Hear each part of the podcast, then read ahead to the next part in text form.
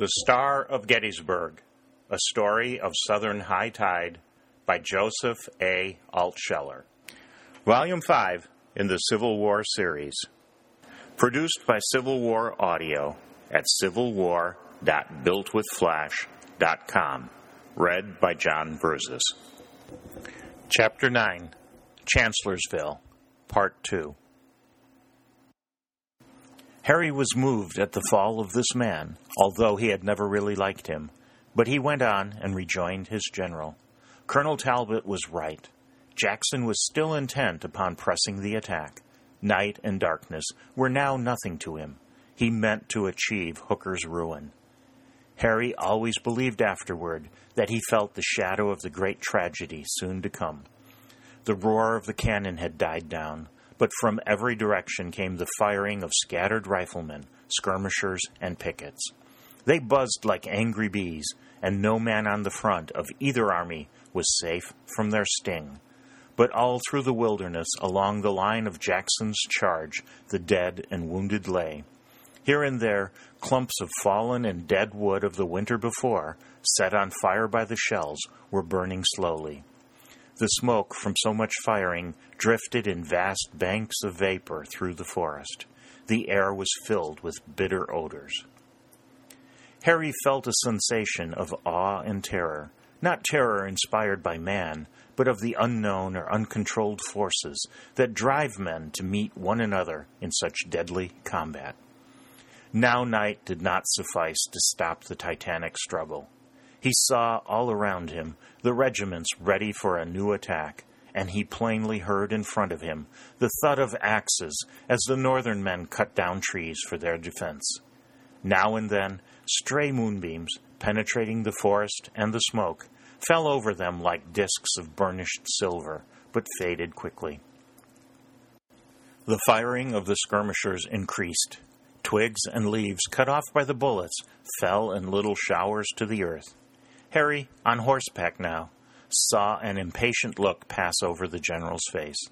The intrepid fighter, A.P. Hill, was coming up fast, but not fast enough for Stonewall Jackson. He turned and rode back toward him, careless of the danger from the northern skirmishers, who might at any moment see him. General, said one of his staff in protest, don't expose yourself so much. There is no danger, said the general quickly. The enemy is routed, and we must push him hard. Hurry to General Hill and tell him to press forward. The little group of men, Jackson and his staff, rode on. It was very dark where they were, in the shade of the stunted forest. No moonlight reached them there. Jackson paused, listening to the rising fire of the skirmishers. A rifle suddenly flashed in the thickets before them. Northern troops, lost in the bush and the darkness, were coming directly their way. Jackson turned and, followed by his staff, rode toward his own lines. The men of a North Carolina regiment, dimly seeing a group of horsemen coming down upon them, thought they were about to be attacked, and an officer gave an order to fire. He was obeyed at once, and the most costly volley fired by Southern troops in the whole war sent the deadly bullets whistling into Jackson's group. Officers and horses fell, shot down by their own men. Jackson was struck in the right hand and received two bullets in his left arm. One cut an artery, and another shattered the bone near the shoulder. The reins dropped from his hands, and his horse, the famous Little Sorrel, broke violently away, rushing through the woods toward the northern lines. A branch struck Jackson in the face, and he reeled in the saddle. But with a violent effort, he righted himself, seized the bridle in his stricken right hand, and turned back his frightened horse.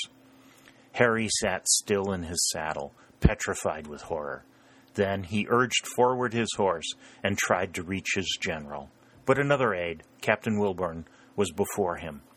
Wilbourn seized the reins of Little Sorrel, and then Harry felt the thrill of horror again as he saw Jackson reel forward and fall. But he was caught in the arms of the faithful Wilbourn. They laid Jackson on the ground, and a courier was sent in haste for his personal physician, Dr. McGuire. Harry sprang down, and abandoning his horse, which he never saw again, knelt down beside his general. Wilbourn, with a penknife, was cutting the sleeve from the shattered arm. The whole battle passed away for Harry. Death was in his heart at that moment. When he looked at the white, drawn face of Jackson and his shattered arm, he had no hope then, nor did he ever have any afterwards, save for a few moments. The paladin of the Confederacy was gone, shot down in the dark by his own men. General Hill, who had also been in great danger from the bullets of the North Carolinians, galloped up, sprang from his horse, and helped to bind up the shattered arm. Are you much hurt, General? he asked, his face distorted with grief and alarm. I fear so, was the reply, in a weak voice, and I have suffered all my wounds from my own men. I think my right arm is broken. Harry remained motionless. He saw Dalton by his side, and he also saw tears on his face. Jackson closed his eyes and uttered no word of complaint, although it was obvious that he was suffering terribly. General Hill felt his pulse. He was rapidly growing weaker. Harry was so stunned that he would not have known what to do, even had not senior officers been present. When his pulse began to beat again, he remained silent, waiting upon his superiors. But Harry was now alert and watchful again. He heard the heavy firing of the skirmishers on the right, on the left, and in front, and through the darkness he saw the flashes of flame. The little group around the fallen man was detached from the army, and the enemy might come upon them at any moment. Even as he looked, two Union skirmishers came through the thicket, and pausing, their rifles in the hollows of their arms, looked intently at the shadowy figures before them, trying to discern who and what they were. It was General Hill who acted promptly. Turning to Harry and Dalton, he said in a low tone, Take charge of those men. The two young lieutenants, with leveled pistols, instantly sprang forward and seized the soldiers before they had time to resist. They were given to orderlies and sent to the rear. Harry and Dalton returned to the side of their fallen general. While all stood there trying to decide what to do, an aide who had gone down the road reported that a battery of Northern artillery was unlimbering just before them. Then we must take the general away at once, said Hill.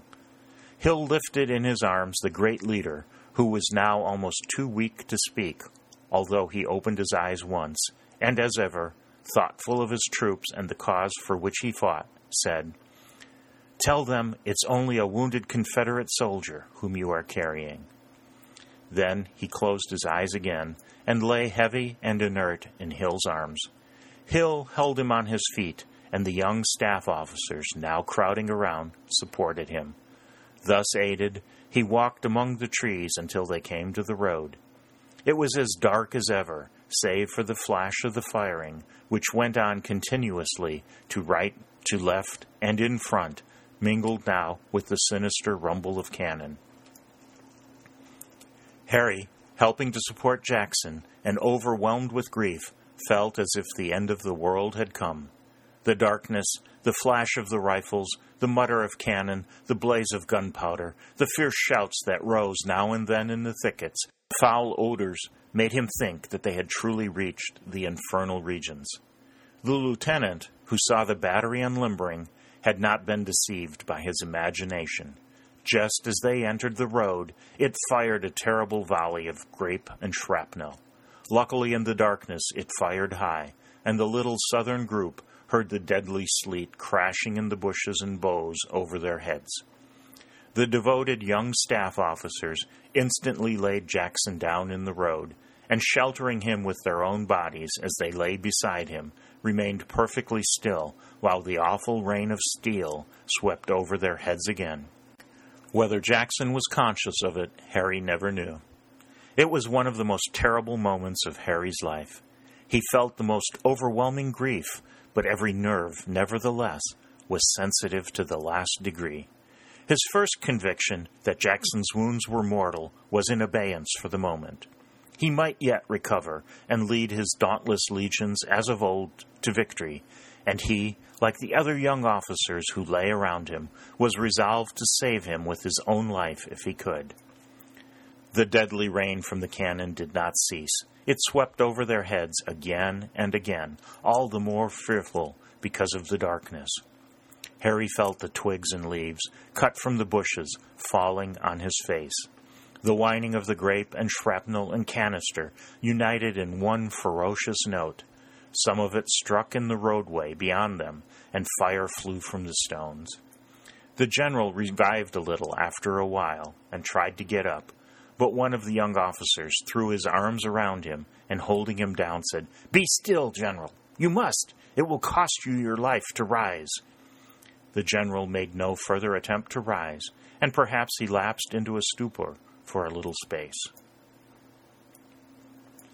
Harry could not tell how long that dreadful shrieking and whining over their heads continued. It was five minutes, perhaps, but to him it seemed interminable. Presently, the missiles gave forth a new note.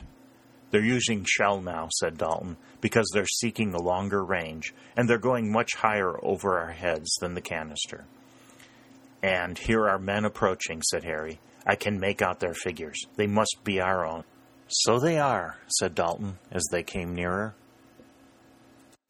It was a heavy mass of Confederate infantry pressing forward in the darkness, and the young officers, who had been so ready to give their lives for their hero, lifted him to his feet. Not wishing to have the ardor of his men quenched by the sight of his wounds, Jackson bade them take him aside into the thick bushes. But Pender, the general who was leading these troops, saw him and recognized him, despite the heavy veil of darkness and smoke. Pender rushed to Jackson, betraying the greatest grief, and said that he was afraid he must fall back before the tremendous artillery fire of the enemy. As he spoke, that fire increased. Shells and round shot, grape and canister and shrapnel shrieked through the air, and the bullets, too, were coming in thousands, whistling like hail driven by a hurricane. Men fell all about them in the darkness. But the great soul of Jackson, wounded to death and unable to stand, was unshaken. Harry saw him suddenly straighten up, draw himself away from those who were supporting him, and say, You must hold your ground, General Pender. You must hold out to the very last, sir. Once more the eyes shot forth blue fire. Once more the unquenchable spirit had spoken. The figure reeled, and the young officer sprang to his support. He wanted to lie down there and rest, but the youths would not let him, because every form of missile hurled from a cannon's mouth was crashing among them. A litter arrived now, and they carried him toward a house that had been used as a tavern. A shot struck one of the men who held the litter in his arm, and he was compelled to let go. The litter tipped over, and Jackson fell heavily to the ground, his whole weight crashing upon his wounded arm. Harry heard him utter then his first and only groan. The boy himself cried out in horror. But they lifted him up again, and the litter bearers carried him on. The young officers crowded close around him. Although it was far on toward midnight, the roar of the battle swelled afresh through the wilderness. They came presently to an ambulance, by the side of which Jackson's physician, Dr. McGuire, stood. The surgeon, tears in his eyes, bent over the general and asked him if he was badly hurt. Jackson replied that he thought he was dying. An officer of high rank, Colonel Crutchfield, whom Jackson esteemed highly, was already lying in the ambulance, wounded severely. They put Jackson beside him and drove slowly toward the rear. Once, when Crutchfield groaned under the jolting of the ambulance, Jackson made them stop until his comrade was easier. Then the mournful procession moved on, while the battle roared and crashed about the lone ambulance that bore the stricken idol of the Confederacy, Lee's right arm, the man without whom the South could not win. Harry heard long afterward that a minister in New Orleans used in his prayer some such words as these O Lord, when thou in thy infinite wisdom didst decree that the Southern Confederacy should fail, thou hadst first to take away thy servant, Stonewall Jackson. Harry and Dalton might have followed the ambulance that carried Jackson away, as they were members of his staff, but they felt that their place was on this dusky battlefield. While they paused, not knowing what to do, a body of men came through the brushwood and they recognized the upright and martial figures of Colonel Talbot and Lieutenant Colonel St. Hilaire. Just behind them were St. Clair, Langdon, and the rest of the Invincibles. I saw them putting an officer in that ambulance, Harry, said Colonel Talbot. Who was it? Harry choked and made no answer. Colonel Talbot, surprised, turned to Dalton. Who was it? he repeated. Dalton turned his face away and was silent. At sight of this emotion, a sudden terrible suspicion was born in the mind of Colonel Talbot. It was like a dagger thrust. You don't mean it can't be, he exclaimed in broken words. Harry could control his feelings no longer. Yes, Colonel, he burst forth. It was he, Stonewall Jackson, shot down in the darkness and by mistake by our own men. Was he badly hurt? One arm was shattered completely, and he was shot through the hand of the other. The moonlight shone on Harry's face just then, and the colonel, as he looked at him, drew in his breath with a deep gasp. So bad as that, he muttered. I did not think our champion could fall. Lieutenant Colonel St. Hilaire, Langdon, and St. Clair, who had heard him, also turned pale, but were silent. You must not tell it, said Harry. General Jackson did not wish it to be known to the soldiers, and there is fighting yet to be done. Here comes General Hill. Harry and Dalton flung themselves into the ranks of the Invincibles. Hill took command in Jackson's place, but was soon badly wounded by a fragment of shell and was taken away. Then Stuart, the great horseman, rode up and led the troops to meet the return attack for which the Northern forces were massing in their front. Harry saw Stuart as he came, eager as always for battle, his plumed hat shining in the light of the moon, which was now clear and at the full. If Jackson can lead no longer, then Stuart can, said Colonel Talbot, looking proudly at the gallant knight who feared no danger. What time is it, Hector? Nearly midnight, Leonidas. And no time for fighting, but fighting will be done. Can't you hear their masses gathering in the wood? I do, Hector. The Yankees, despite their terrible surprise, have shown great spirit. It's not often that routed troops can turn and put on the defense those who have routed them. Yes, and they'll be on us in a minute, said Harry. It was much lighter now, owing to the clearness of the moon and the lifting of the smoke caused by a lull in the firing. But Harry was right in his prediction. Within five minutes, the Northern artillery, sixty massed guns, opened with a frightful crash. Once more that storm of steel swept through the woods, but now the lack of daylight helped the Southerners. Many were killed and wounded, but most of the rain of death passed over their heads, as they were all lying on the ground awaiting the charge, and the Northern gunners, not able to choose any targets, fired in the general direction of the Southern force. The cannon fire went on for several minutes, and then, with a mighty shout, the Northern force charged, but in a great confused struggle in the woods and darkness, it was beaten back, and soon after midnight the battle for the day was done. Yet there was no rest for the troops. Stuart, appreciating the numbers of his enemy and fearing another attack, moved his forces to the side to close up the gap between himself and Lee in order that the Southern Army should present a solid line for the new conflict that was sure to come in the morning. All that night, the wilderness gave forth the sound of preparations made by either side, and Harry neither slept nor had any thought of it.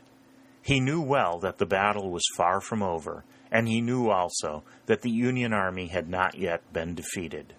Hooker's right wing had been crushed by the sudden and tremendous stroke of Jackson, but his center had rallied powerfully on Chancellorsville, and instead of a mere defense, had been able to attack in the night battle.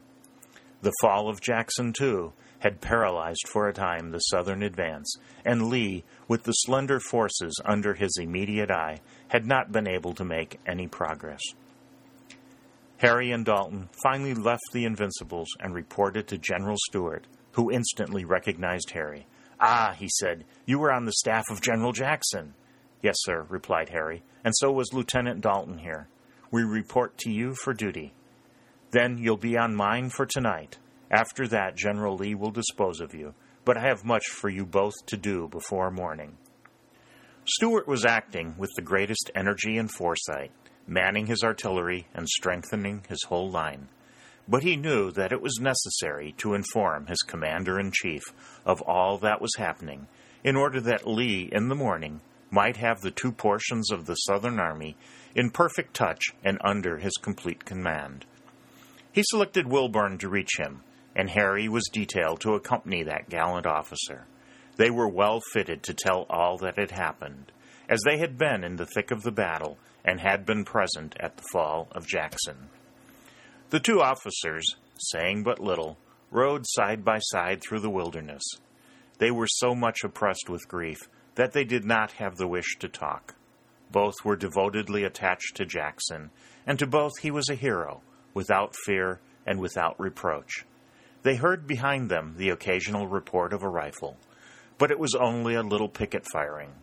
Most of the soldiers, worn out by such tremendous efforts, lay upon the ground in what was a stupor rather than sleep. As they rode forward, they met pickets of their own men who told them where Lee and his staff were encamped, and they rode on, still in silence, for some time. Harry's cheeks were touched by a freshening breeze, which had the feel of coming dawn, and he said at last, The morning can't be far away, Captain. No, the first light of sunrise will appear very soon. It seems to me that I can see a faint touch of gray now over the eastern forest. They were riding now through the force that had been left by General Lee. Soldiers lay all around them and in all positions, most to rise soon for the fresh battle, and some, as Harry could tell by their rigidity, never to rise at all. They asked again for Lee as they went on, and a sentinel directed them to a clump of pines. Wilbourn and Harry dismounted and walked toward a number of sleeping forms under the pines. The figures, like those of the soldiers, were relaxed and as still as death. The dawn which Harry had felt upon his face did not appear to the eye. It was very dark under the boughs of the pines, and they did not know which of the still forms was Lee. Wilbourn asked one of the soldiers on guard for an officer, and Lee's adjutant general came forward. Wilbourn told him at once what had occurred, and while they talked briefly, one of the figures under the pines arose. It was that of Lee, who, despite his stillness, was sleeping lightly, and whom the first few words had awakened. He put aside an oilcloth which someone had put over him to keep off the morning dew, and called, Who is there? Messenger, sir, from General Jackson, replied Major Taylor, the adjutant general. General Lee pointed to the blankets on which he had been lying and said, Sit down here and tell me everything that has occurred last evening. Wilbourn sat down on the blankets. Harry stood back a little. The other staff officers, aroused by the talk, sat up but waited in silence. Captain Wilbourn began the story of the night, and Lee did not interrupt him. But the first rays of the dawn were now stealing through the pines, and when Wilbourn came to the account of Jackson's fall, Harry saw the great leader's face pale a little. Lee, like Jackson, was a man who invariably had himself under complete command, one who seldom showed emotion, but now, as Wilbourn finished, he exclaimed with deep emotion, Ah, Captain Wilbourn, we've won a victory, but it is dearly bought when it deprives us of the services of General Jackson, even for a short time. Harry inferred from what he said that he did not think General Jackson's wounds serious, and he wished that he could have the same hope and belief, but he could not. He had felt the truth from the first that Jackson's wounds were mortal. Then Lee was silent so long that Captain Wilbourn rose as if to go. Lee came out of his deep thought and bade Wilbourn stay a little longer. Then he asked him many questions about the troops and their positions. He also gave him orders to carry to Stuart, and as Wilbourn turned to go, he said with great energy, Those people must be pressed this morning. Then Wilbourn and Harry rode away at the utmost speed, guiding their horses skilfully through lines of soldiers yet sleeping. The freshening touch of dawn grew stronger on Harry's cheeks, and he saw the band of gray in the east broadening. Presently they reached their own corps, and now they saw all the troops ready and eager. Harry rode at once with Wilbourn to Stuart, and fell in behind that singular but able general.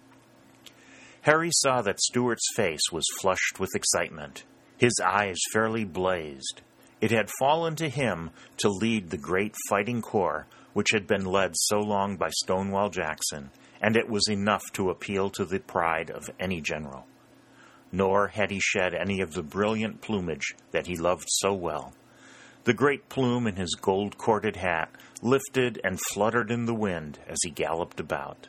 The broad sash of yellow silk still encircled his waist, and on his heels were large golden spurs. Harry, as he followed him, heard him singing to himself, Old Joe Hooker, won't you come out of the wilderness? That line seemed to have taken possession of Stuart's mind. All the staff and many of the soldiers along the battlefront noted the difference between their new commander and the one who had fallen so disastrously in the night. There was never anything spectacular about Jackson. In the soberest of uniforms, save once or twice, he would ride along the battlefront on his little sorrel horse, making no gestures. It was not until the soldiers saw Stuart in the light that they knew of Jackson's fall.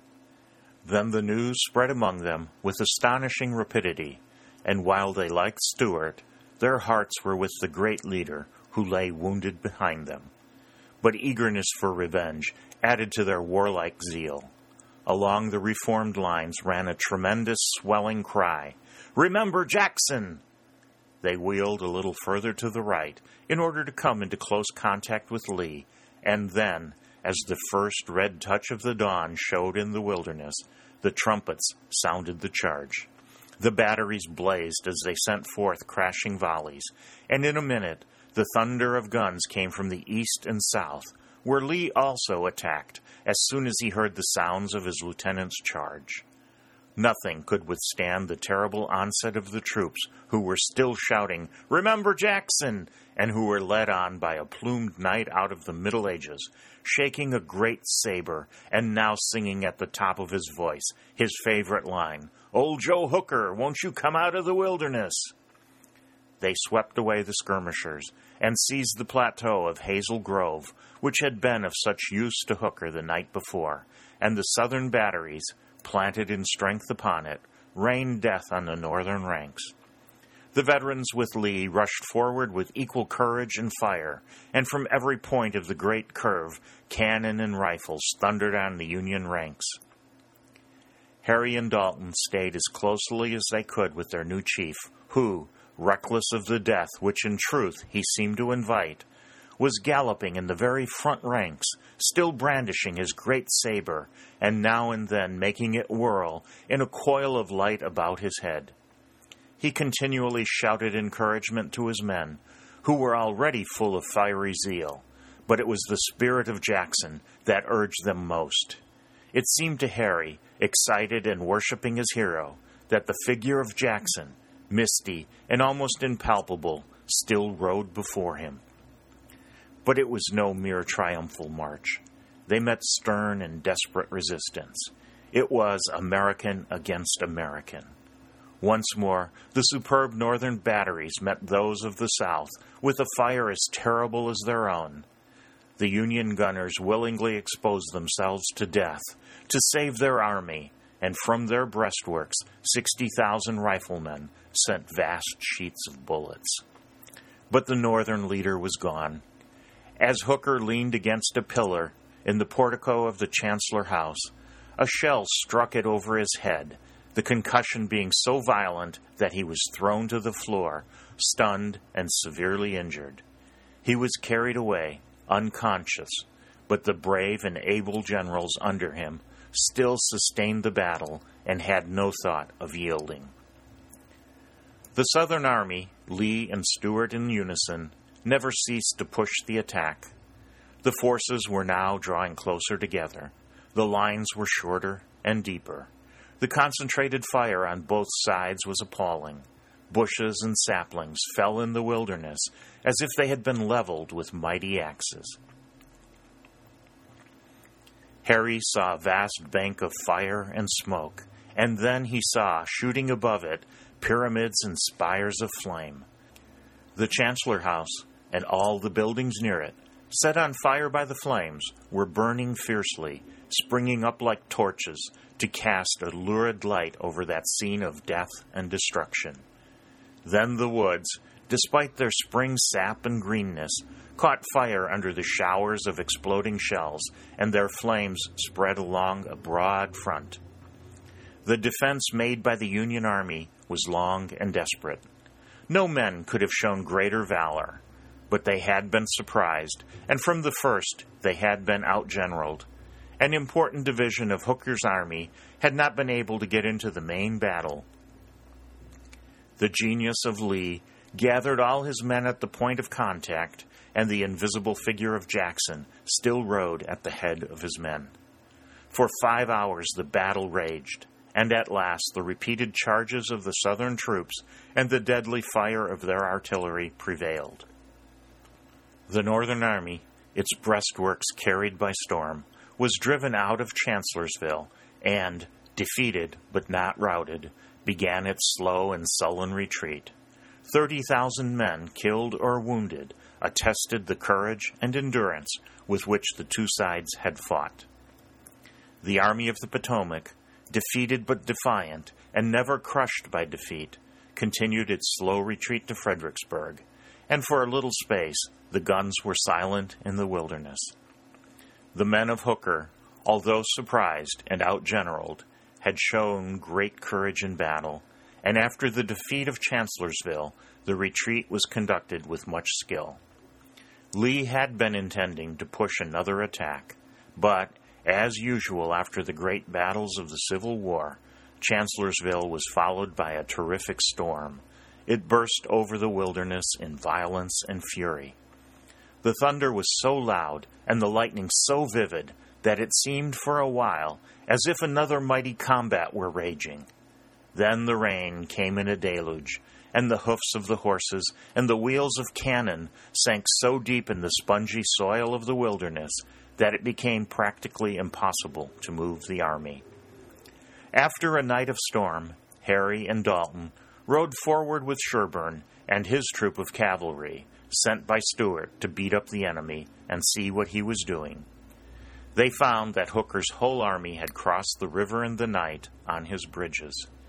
Twice the Northern Army had been driven back across the Rappahannock at the same place, after Fredericksburg and Chancellorsville, but Harry felt no elation as he returned slowly through the mud with Sherburne. If it were in my power, he said, I'd gladly trade the victory of Chancellorsville, and more like it, to have our general back. By our general, he of course meant Jackson, and both Sherburne and Dalton nodded assent. The news had come to them that Jackson was not doing well. His shattered arm had been amputated near the shoulder, and the report spread through the army that he was sinking. Just after the victory, Lee, with his wonted greatness of soul, had sent him a note that it was chiefly due to him. Jackson, although in great pain, had sent back word that General Lee was very kind, but he should give the praise to God. The deep religious feeling was no affectation with him. It showed alike in victory and suffering. It was a part of the man's being, bred into every fiber of his bone and flesh. As soon as the news of Hooker's escape across the Rappahannock had been told, Harry and Dalton asked leave of Stuart to visit General Jackson. It was given at once. Stuart added, moreover, that he had merely taken them on his staff while the battle lasted. They were now to return to their own chief. But his heart warmed to them both, and he said to them that if they happened to need a friend, to come to him. They thanked Stuart and rode away, two very sober youths indeed. Both were appalled by the vast slaughter of Chancellorsville. Harry began to have a feeling that their victories were useless. After every triumph, the enemy was more numerous and powerful than ever, and the cloud of Jackson's condition hung heavy over both. When he was first struck down in the wilderness, Harry had felt no hope for him, and now that premonition was coming true. They learned that he was in the Chandler house at a little place called Guiney Station, and they rode briskly toward it. They passed many troops in camp, resting after their tremendous exertions, many of whom knew them to be officers of Jackson's staff. They were besieged by these. The young soldiers fairly clung to their horses and demanded news of Jackson, who, they had heard, was dying. Harry and Dalton returned replies as hopeful as they could make them, but their faces belied their word. Gloom hung over the Southern Army, which had just won its most brilliant victory. Harry and Dalton found the same gloom at the Chandler house. The officers who were there welcomed them in subdued tones, and in the house everybody moved silently. The general's wife and little daughter had just arrived from Richmond, and they were with him. But after a while, the two young lieutenants were admitted. Jackson spoke a few words to both as they bent beside his bed and commended them as brave soldiers. Harry knew now, when he looked at the thin face and the figure scarcely able to move, that the great Jackson was going. They went out, oppressed by grief, and sought the Invincibles, whom they at last found encamped in an old orchard. Colonel Talbot and Lieutenant Colonel St. Hilaire sat beneath an apple tree, and the chessboard was between them. They've been sitting there for an hour, whispered Langdon, but they haven't made a single move, nor will they make one if they stay there all day. It's in my mind that neither of them sees the chessmen. Instead, they see the general. They visited him this morning. Harry did not speak to the two colonels, but turned away. We found the body of Bertrand yesterday, said Langdon, and buried it just where he fell. I'm glad of that, said Harry. Harry and Dalton lingered at the Chandler house with the staff to which they belonged. Three days passed, and Sunday came. Jackson was sinking all the while, and that morning the doctor informed his wife that he was about to die. Pneumonia had followed the weakness from his wounds, and his breathing had grown very faint. Mrs. Jackson herself told him that all hope for him was gone, and he heard the words with resignation. After a while, as Harry learned, his mind began to wander. He spoke in disjointed sentences of the army, of his battles, of his boyhood, and of his friends. This lasted into the afternoon, when he sank into unconsciousness. Then came his death, and it was much like that of Napoleon. He awoke suddenly from a deep stupor and cried out in a clear voice, Order A.P. Hill to prepare for action. Pass the infantry to the front. Tell Major Hawks. He stopped, seemed to sink into a stupor again, but a little later, roused suddenly from it once more, and said in the same clear voice, Let us cross over the river and rest under the shade of the trees. Then, as his eyes closed, the soul of the great Christian soldier passed into the fathomless beyond, to sit in peace with Cromwell and Washington, and in time with Lee and Grant and Thomas, who were yet to come. That night, a whole army wept.